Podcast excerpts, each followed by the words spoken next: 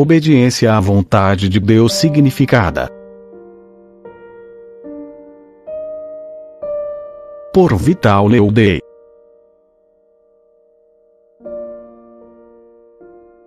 Para o que diremos a seguir, considere a distinção entre obras de obrigação e obras de superrogação.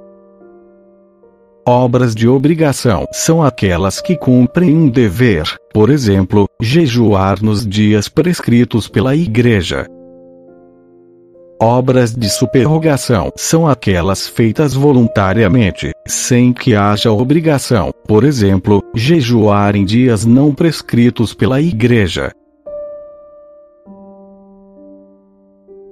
A vontade de Deus significada consiste, em primeiro lugar, nos mandamentos de Deus e da Igreja, e nossos deveres de Estado. Tais coisas devem ser objeto de nossa contínua e vigilante fidelidade, pois são a base da vida espiritual. Alguém poderia pensar que as obras de superrogação, ou seja, aquelas obras que vão além do dever, santificariam mais do que as obras de obrigação. Mas nada é mais falso. Santo Tomás ensina que a perfeição consiste, antes de tudo, no fiel cumprimento da lei. Por outra parte, Deus não poderia aceitar favoravelmente nossas obras superrogatórias, executadas em detrimento do dever, pois nesse caso estaríamos substituindo a vontade de Deus pela nossa própria vontade.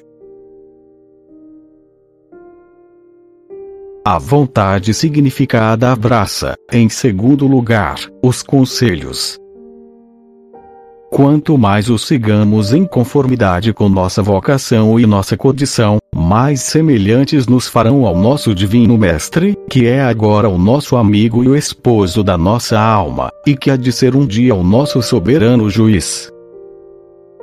Os conselhos nos farão praticar as virtudes mais agradáveis ao seu divino coração, tais como a doçura, a humildade, a obediência de espírito e de vontade, a castidade virginal, a pobreza voluntária, a renúncia de si mesmo, a abnegação levada até o sacrifício e esquecimento de nós mesmos. Nesses conselhos, também encontraremos a consequente riqueza de méritos e santidade. Observando esses conselhos com fidelidade, afastaremos os principais obstáculos ao fervor da caridade.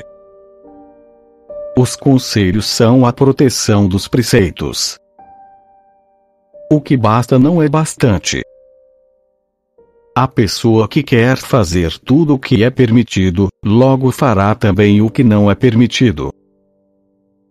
Aquele que só faz o estritamente obrigatório, rapidamente não estará cumprindo suas obrigações. A vontade significada abraça, enfim, as inspirações da graça. Essas inspirações são raios divinos que projetam luz e calor na alma, para lhes mostrar o bem e para animá-las a praticá-lo são presentes da divina predileção, com infinita variedade de formas. Conforme as circunstâncias, são atrações, impulsos, repreensões, remorsos, medos saudáveis, suavidades celestiais, disparos do coração, doces e fortes convites ao exercício de alguma virtude. As almas puras e interiores recebem com frequência essas divinas inspirações, e convém muito que as sigam com reconhecimento e fidelidade.